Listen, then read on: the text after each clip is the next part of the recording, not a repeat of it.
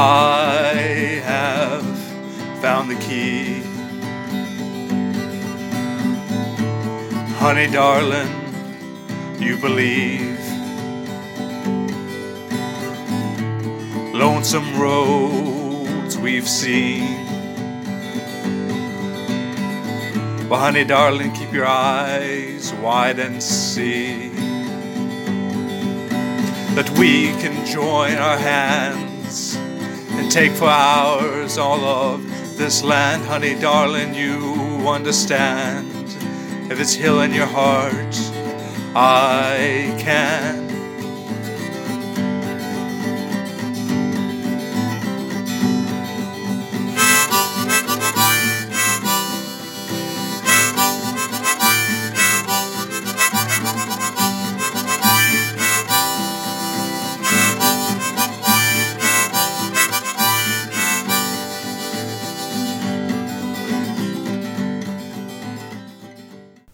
Hello, listeners. Hello, I'm Andrew. I'm Rachel. Mercury is out in the backyard, mm-hmm. and this is uh, Around the World in 80 Movies.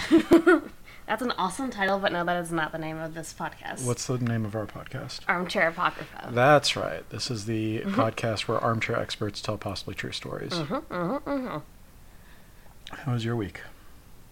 It was good. Good. It was nice. Yeah. You've been gone like every day this week, so I know. I feel like I've had something to do every single fucking day, and it's true. I babysat last night, Yeah. which I've not done in years. Uh, Did you finish the rest of Snowpiercer?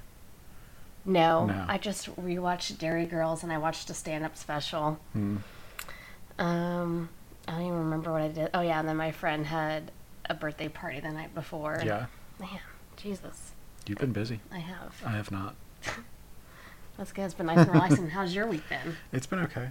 Okay. Um, Oh, I know you had a long week at work. Yeah, uh, Code Louisville. Did we talk about this last episode or? Mm-mm. Okay, uh, so Code Louisville used to be a grant program, uh, and so the government was paying for every student to go, um, and it was free for every student, and now it's not. Um, so JCTC uh, folded it into the college system, so now it's a college program. Gotcha. So we had like, I don't want to, more than 100 students. We had more than 100 students in like four days. Whew. And it was a lot. Yeah. Um, but I've been just relaxing, trying not to let, It get to you. trying not to let it get too stressful. Um, I got a raise this week, which was nice. Uh, we had our performance evaluations, which were nice. hmm It's been pretty, Pretty good. pretty good, Good. despite all the students. I understand. I also had a student that I, I'm pretty sure is cursed. Did I tell you about this one? No, he did not. Okay, so she um she came in I want to say on Tuesday, and when she just needed to do her V1 verification form, Mhm. which is easy. It takes 10 minutes to do. Okay. Usually there's no problem. Uh, she can't remember her sign-in password for her student self-service, so I'm like, that's no problem. We'll just reset it. We go to reset it. She has the answers to all of her questions, but they're not working for some reason. So I'm like, this one is wrong, and she's showing me on her phone. No, that's what I put in when I set up the account. Oh, okay. I don't, I don't, I don't know what's going on. So we call, uh, we call the the tech support over at JCTC. They send a temporary password to her email, but she never gets the temporary password. She gets every email relating to it. We just But sent you a temporary, temporary password. password. Uh, please take our survey telling us how we did. But she never got the temporary password. She So- should complete that survey. Eventually, we get the um, the temporary password. We go to sign in, and the entire website goes down. oh my god. So we can't log into it. We can't change anything. We can't do anything. I'm like, you're gonna have to come back later in the week. She's like, I can't. I work five days a week. I'm like, you're gonna have Like to figure adult, out yeah. something. I don't know what to tell you. Uh, so she came back in on Friday. We were able to do everything. She was in and out in ten minutes. oh good. And then I went to go and update her file in our system, and our system went down. Oh, you've got to be kidding me. So I'm pretty sure that she's cursed. She is cursed. You should let her know. She needs to stay away from databases.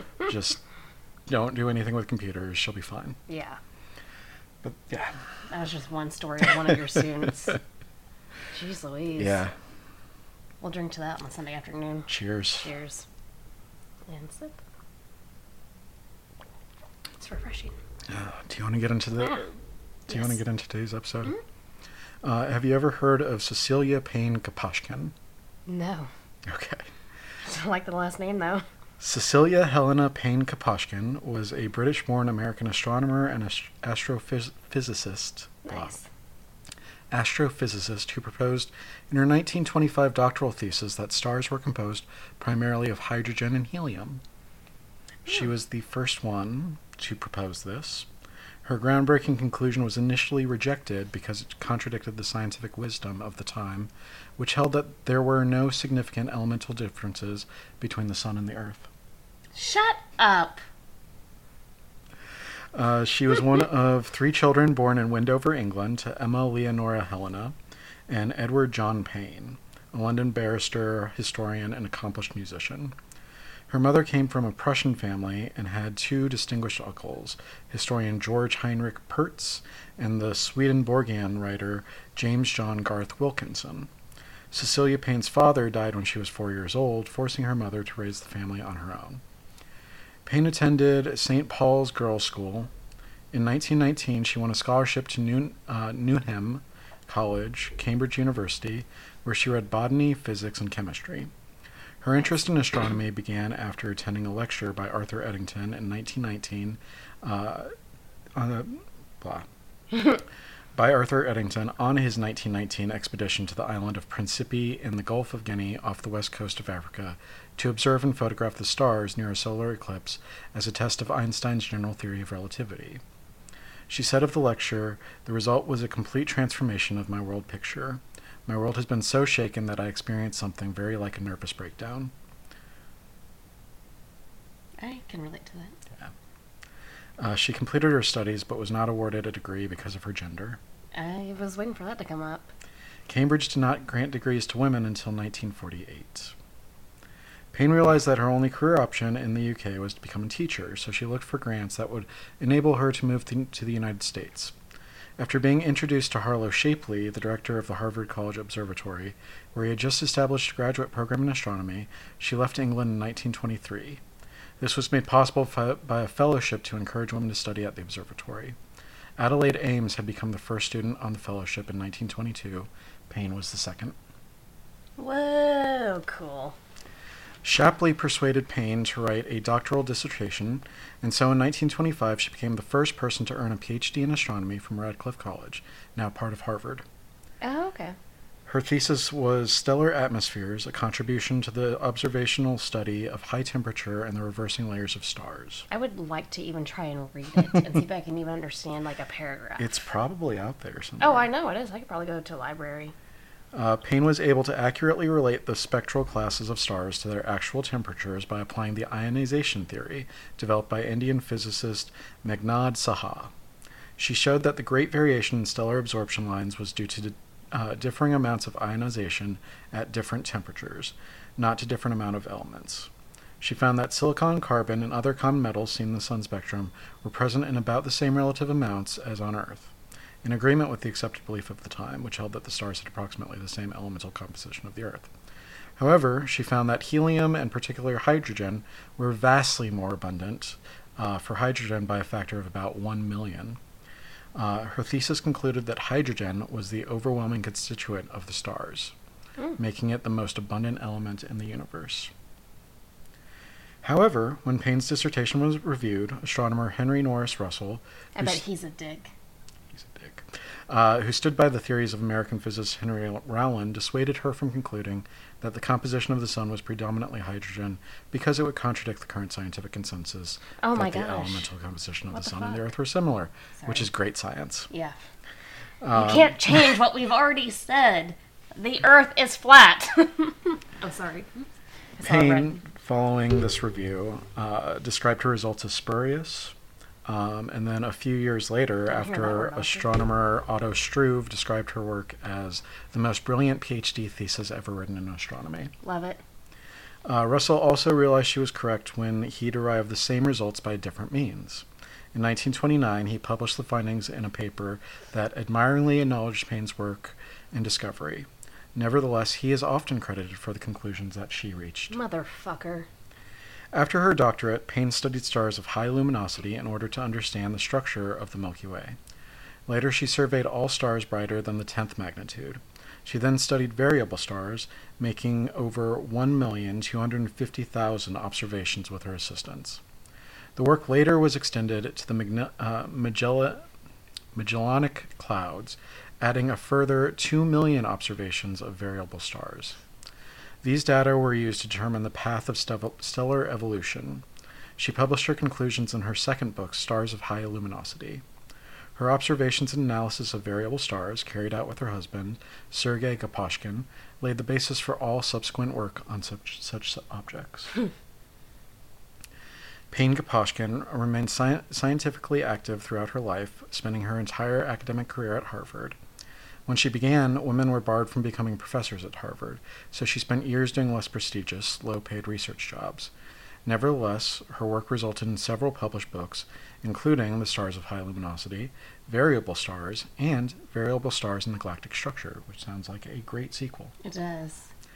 Uh, Shapley had made efforts to improve her position, and in 1938 she was given the title of astronomer, On- Cool. the first woman astronomer. On Payne's request, her title was later changed to Phillips Astronomer. She was elected a Fellow of the American Academy of the Arts uh, of Arts and Sciences in 1943. Her courses were not recorded in the Harvard University catalog until 1945. So she taught whatever she wanted for two years. Love it. I'm sure it was good. I bet it was. Uh, when Donald Menzel became the director of Harvard College Ob- Observatory in 1954, he tried to improve her appointment, and in 1956 she became the first woman to be promoted to full professor from within the faculty at Harvard's Faculty of- Arts and Sciences. Later, with her appointment to the chair of the Department of Astronomy, she also became the first woman to head the uh, to head a department at Harvard. Um, her students included Helen Sawyer Hogg, Joseph Ashbrook, Frank Drake, Harlan Smith, and Paul W. Hodge, all of whom made important contributions to astronomy. She also supervised Frank Kameny, who became a prominent advocate of gay rights. Cool. Payne Gaposchkin retired from active teaching in 1966 and was subsequently appointed emeritus professor of Harvard.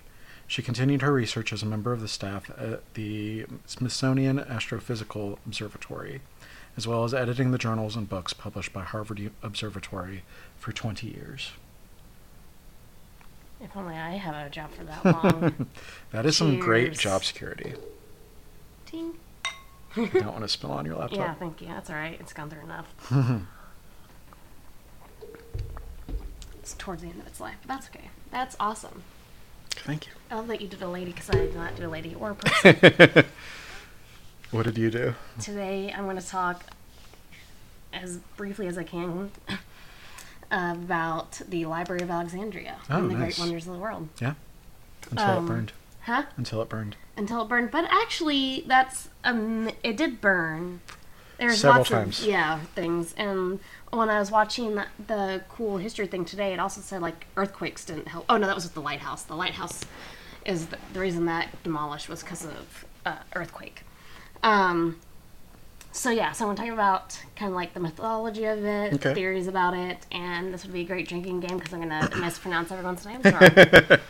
Every time, every time Rachel mispronounces someone's name, they would be they're gonna be passed out before I even finish. go ahead and take a drink of take a wine. drink. Yeah, good luck with that one, Andrew. I'm not doing it. but okay, so the Great Library of Alexandria in Alexandria, Egypt, was one of the largest and most significant libraries of the ancient world. The library was part of a larger re- research institution called the Museum, which was dedicated to the muses, the nine goddesses of the arts. Right. Which I think is pretty cool. The idea of a universal library in Alexandria may have been proposed by Demetrius of Phalerum, an exiled um, Athenian statesman living in Alexandria at the time. Um, but the library itself was probably not built until the reign of his son. What I used to all the time. How do you pronounce that? Which one? Uh, Ptolemy. Ptolemy, right? You just leave the P Yeah. off. Ptolemy the second. Um, the library quickly acquired a large number of papyrus scrolls. Papyrus. Papyrus. Papyrus. Yeah. Papyrus scrolls due largely to Ptolemy's king's aggressive and well-funded policies for procuring texts. That's what it was all about. Nice. It is unknown precisely how many such scrolls were housed at any given time, but estimates range from 40,000 to 400,000 at its height. Um, And then also, Alexandria came to be regarded as the capital of knowledge and learning, in part because of this great library, which is how we all kind of associated it. Did they talk about what uh, how he came upon new scrolls? Um, I will get into that later, I believe. I'm giving like a brief overview and then go into a little more details, but Sounds I good. skip a lot because they have like head librarians, and I don't even I only mention about the third one. Yeah. because it's interesting. I mean, they were all actually interesting. Is the problem? I just don't want to talk for two hours. um, no one wants to hear me talk for two hours either. Many important influential scholars worked at the library during the third and second centuries BC, including, among others, Zenodius of Ephesus, take a drink, who worked towards standardizing the text of um, the poems. Uh, Callimachus, who wrote Panox, sometimes considered the world's first library catalog. I'm just going to consider this paragraph Yes, Polonius of Rhodes, which I think I pronounced that right. I think you did. who composed the epic poem Argonautica, Mm-hmm. Of Cyrene, who calculated the circumference of the earth within a few hundred kilometers of accuracy, Nice. Aristophanes of Byzantium, who invented the system of Greek diacritics and was the first to divide the poetic text into lines. What is it? That one. Diacritics. Diacritics, yeah. okay. and Aristarchus of Samothrace, who produced definitive texts of um, poems as well as extensive commentaries on them. Okay. During the reign of Ptolemy II, um, Eurygrates, a daughter library, was established in the Serapeum, a temple to the Gre- Greco-Egyptian god Serapis. The library it was of Alexandria was not actually the first library of its kind. A long tradition of libraries existed in both Greece and in the ancient Near East. The earliest recorded archive of written materials comes from the ancient Sumerian city-state Uruk in 3400 BC, when writing had only just begun to develop. Okay. Scholarly curation of literary texts began in around 2500 BC. Um, the later kingdoms and empires of the ancient Near East had long traditions of book collecting. The ancient Hittites and Assyrians had massive archives containing records written in many different languages. The most famous library of the ancient Near East was the Library of Ashburnabipal. Ashur, yeah, Banop, Asher Yeah. Mhm. I don't know. in Naveen, founded in the 7th century BC by the Assyrian king. Um, a large library also existed in Babylon during Nebuchadnezzar II's time. And in Greece, the Athenian tyrant Pisistratos was said to have founded the first major public library in the 6th century BC. Okay. It was out of this mixed heritage of both Greek and Near Eastern book collections that the idea for a library of Alexandria was actually born. But the library was one of the largest and most significant of the ancient world. Um, but details about it are uh, about it are a mixture of history and legend. Hashtag armchair apocrypha. Hashtag armchair apocrypha. Yes. Oh, I lost my spot. Um, the earliest known, known, surviving source of information of the founding of the library is in the letter of Aristides, which was composed between 180 and 145 BC. The letter of Aristeas claims that the library was founded during the reign of um, Ptolemy the 1st which was 323 to 283 BC. Okay. Do do do. We don't need to talk about that. The exact layout of the library is not known, but ancient sources describe the Library of Alexandria as com- comprising of a collection of scrolls, Greek columns, um, a room shared for dining, a reading room, meeting rooms, gardens, and lecture halls, creating a model for the modern university campus. Cool.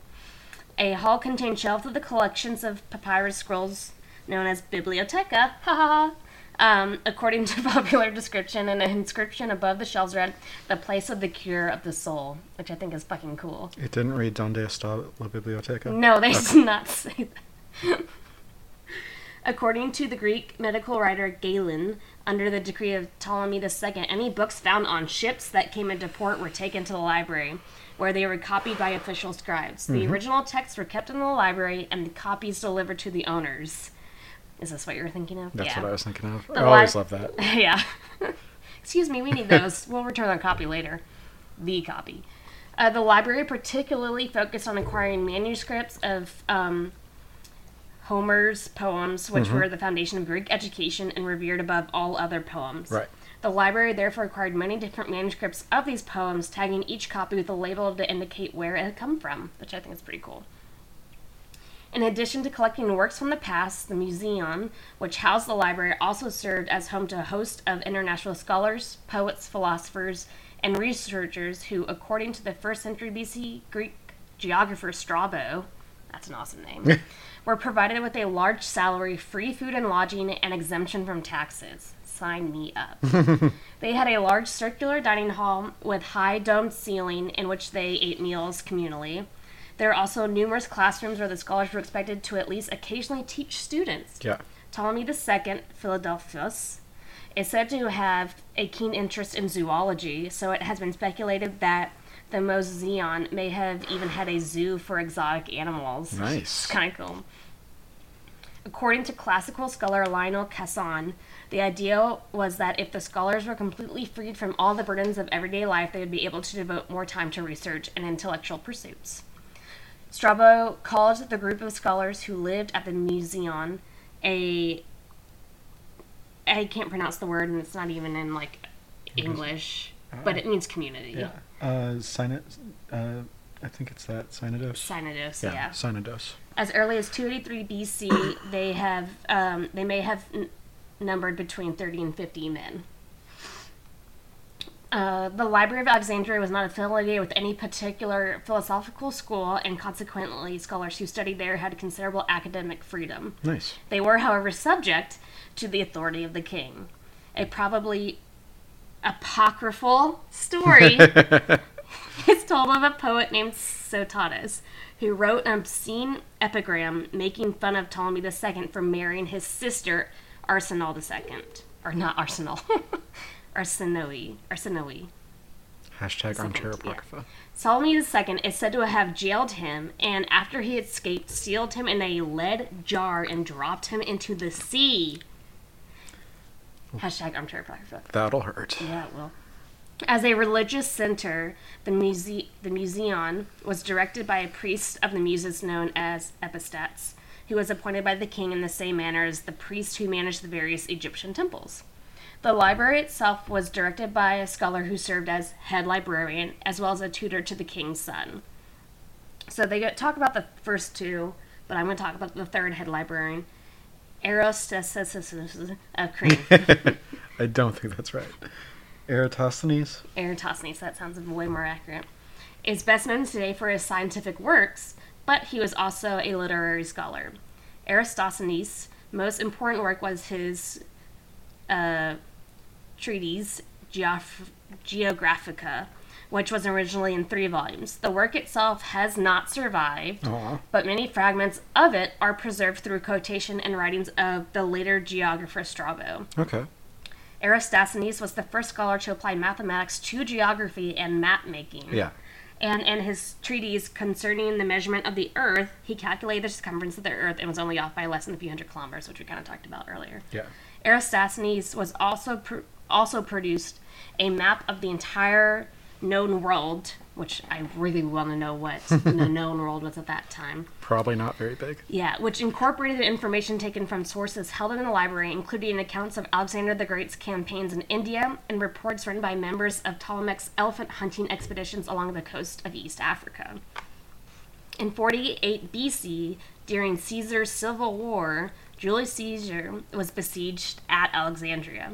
His soldiers set fire to his own ships while trying to clear the wharves to block the fleet belonging to Cleopatra's brother, Ptolemy XIV.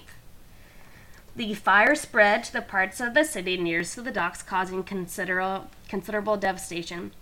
The first century AD Roman playwright and Stoic philosopher Seneca the Younger quotes mm-hmm. Lives abs er urn condita libra, libri, which was written between 63 and 14 BC, as saying that the fire started by Caesar destroyed 40,000 scrolls from the Library of Alexandria. There you go. Ouch. It hurts. Yeah, it does. The Greek Middle Platonist Plutarch writes in his Life of Caesar, writes in his quote Life of Caesar end quote that when the enemy endeavored to cut off his communication by sea, he was forced to divert that danger by setting fire to his own ships, which, after burning the docks, thence spread on and destroyed the great library.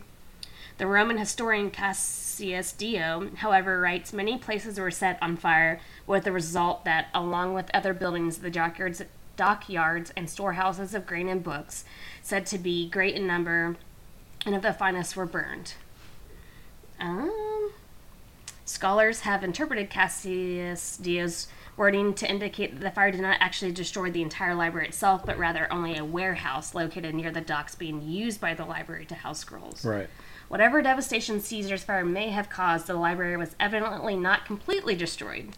The geographer Strabo mentions visiting the mu- uh, Museon, Museum. yeah, Museon, the larger research institution to which the library is attached in around 20 BC, several decades after Caesar's fired, fire, indicating that it either survived the fire or was rebuilt soon afterwards. Nonetheless, Strabo's manner of talking about the Museon shows that it was nowhere near as prestigious as it had been a few centuries prior. Right. Tier. Despite mentioning the Museon, Strabo does not mention the library separately, perhaps indicating that it had been so drastically reduced in stature and significance that Strabo felt it did not warrant separate mention. It is unclear what happened to the Museon after Strabo's mention of it. Furthermore, see how much more I have. Okay, not too much. Furthermore, or furthermore, further evidence. furthermore, Plutarch records in his life of Mark Antony that in the years leading up to the Battle of Actium in 33 BC, Mark Antony was rumored to have given Cleopatra all 200,000 scrolls in the library of Pergamium. Plutarch himself notes that his source for this antidote was sometimes unreliable, and it's possible that the story may be nothing more than propaganda intended to show that Mark Antony was loyal to Cleopatra and Egypt rather than to Rome. Hashtag, Hashtag armchair apocrypha. Jinx. Casson, however, argues that even if the story was made up, it would not have been believable unless the library still existed.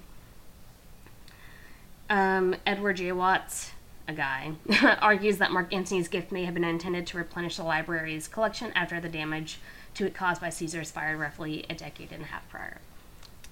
Further evidence for the library's survival after 48 BC comes from the fact that most notable producer of composite commentaries during the late 1st century BC and early AD was a scholar who worked in Alexandria named Didymus Chalcenterus, whose epitaph means bronze guts. Bronze guts. Yes.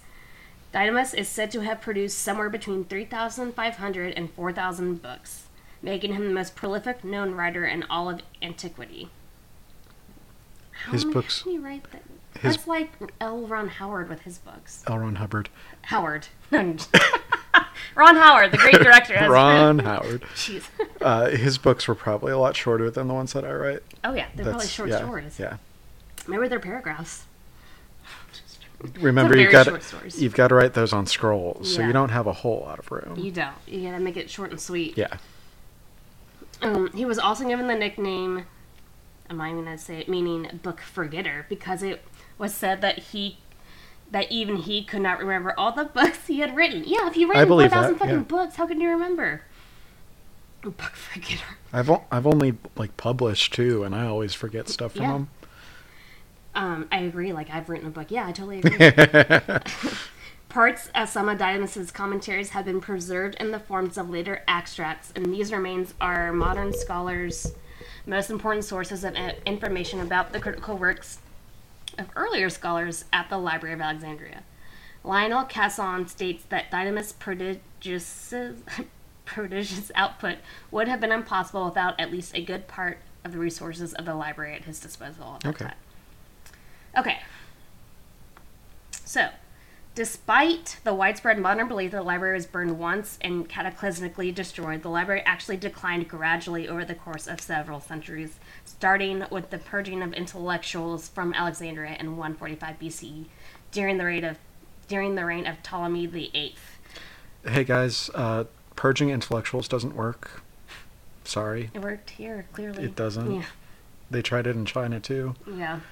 It doesn't work. So, uh, during Ptolemy VIII, which resulted in Aristarchus of Samothrace, the head librarian, resigning from his position and exiling himself to Cyprus. I want to exile myself there. Many other scholars, including Dionysius Thrax and Apollodorus of Athens, fled to other cities where they continued teaching and conducting scholarship. The library or part of its collection was accidentally burned by Julius Caesar during his civil war, like we mentioned earlier, but it's unclear how much was actually destroyed. It seems to have either survived or been rebuilt shortly after. Um, the library dwindled during the Roman period due to lack of funding and support. Its membership appears to have ceased by the 260s AD. So between 270 and 275 AD, the city of Alexandria saw a rebellion and an imperial counterattack that, prop- that probably destroyed whatever remained of the library, if it still existed at that time. The daughter library of Serapeum may have survived after the main library's destruction. The Serapeum was vandalized and demolished, though, in 391 AD under a decree issued by the Coptic Christian Pope Theophilus of Alexandria. But it does not seem to have housed books at the time and was mainly used as a gathering place for Neoplatonist philosophers following the teachings of Plotinus. no Implicus. Implicus. Lampilicus. Take a drink. In late antiquity, as the Roman Empire became Christianized, Christian libraries modeled directly on the Library of Alexandria and other great libraries of earlier pagan times began to be founded all across the Greek speaking eastern part of the empire.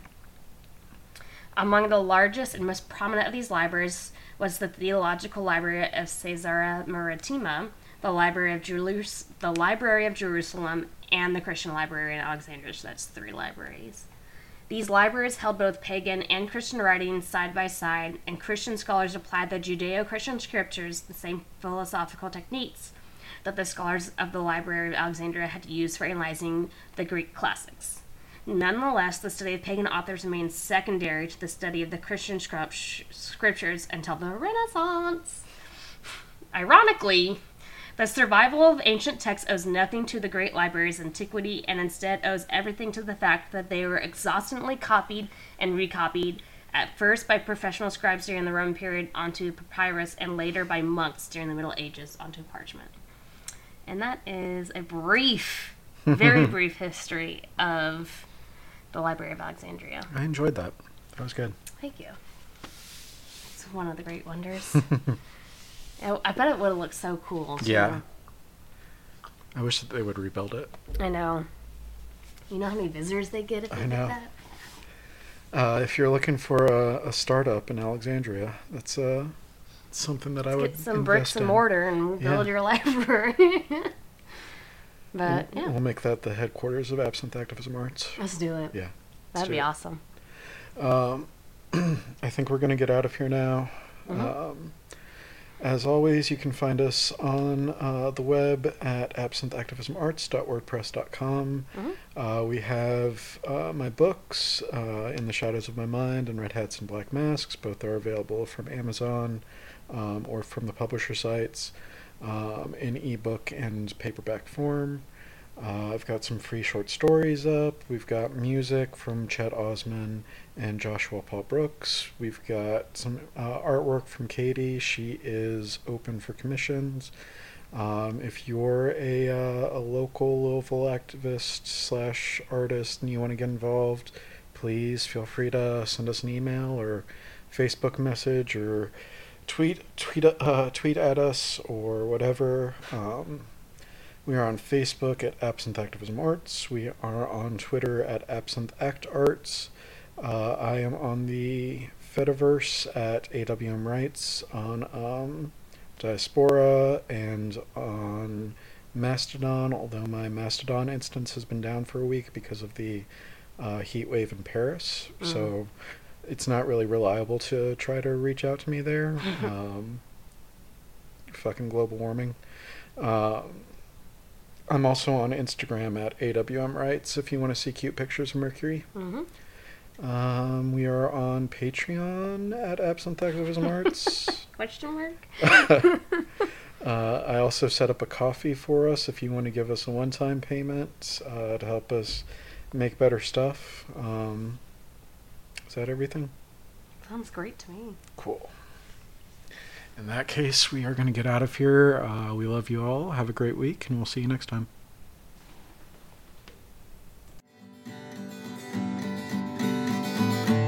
Mortar shells have deafened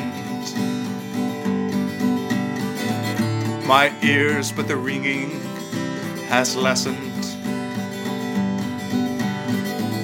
The dreams I've dreamed, they've threatened. My sanity at your presence is a blessing. For you make me forget the times tragedy and I had met, and the nights I'd awakened in sweat. It seems the years before you were my greatest debt.